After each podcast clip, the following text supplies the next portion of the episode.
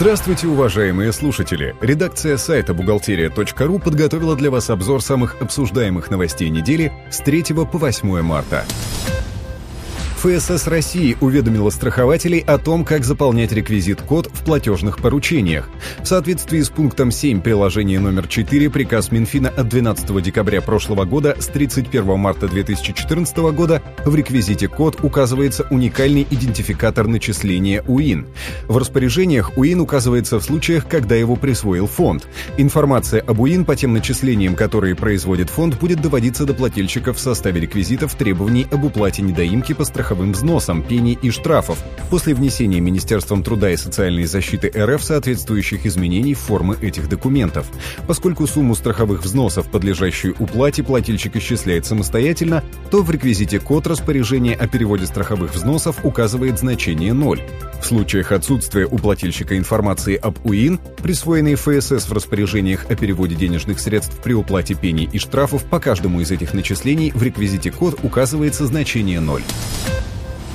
Новости от компании «Биратор». При определении налоговой базы по НДФЛ учитываются все доходы налогоплательщика, полученные им как в денежной, так и в натуральной форме. При этом установлен исчерпывающий перечень компенсационных выплат, установленных законодательными актами субъектов и решениями представительных органов местного самоуправления, не подлежащих обложению НДФЛ. В этот перечень не включены суммы возмещения понесенных физическим лицом судебных расходов, поэтому данные выплаты подлежат обложению НДФЛ. Другие новости читайте на сайте www.berator.ru. Порядок оформления счетов фактур поменяется.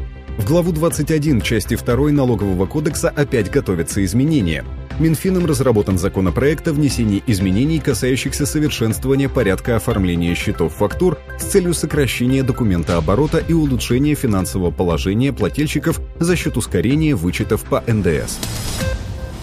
Какую очередь указывать в налоговых платежах? С 14 декабря 2013 года статья 855 Гражданского кодекса РФ, посвященная очередности списания платежей со счета компании, изложена в новой редакции.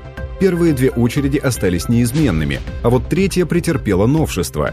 Так, теперь в платежных поручениях на уплату налогов больше не надо ставить третью очередность платежа. Правильная очередь пятая, то есть последняя. Об этом сообщил Минфин России в письме от 20 января 2014 года. Зарплатная кабала будет устранена. Финансовое министерство и Минэкономразвития одобрили инициативу банкиров и народных избранников о самостоятельном выборе гражданами банка, в котором они будут получать зарплаты и пенсии. С подобным предложением выступило банковское сообщество, направив письмо в Банк России с предложением прописать указанное правило самостоятельного выбора кредитной организации при получении пенсий и зарплат в Трудовом кодексе РФ и Федеральном законе о трудовых пенсиях.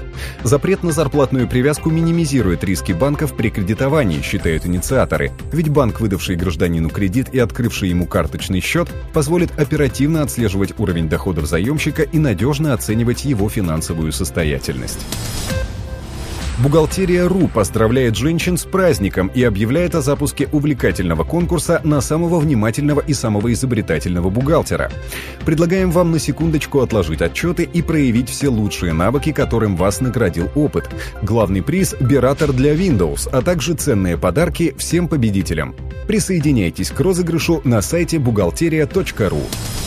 Спонсор этого выпуска – Биратор – лучшее решение для вашей бухгалтерии. Спасибо, что вы были с нами. Слушайте нас через неделю.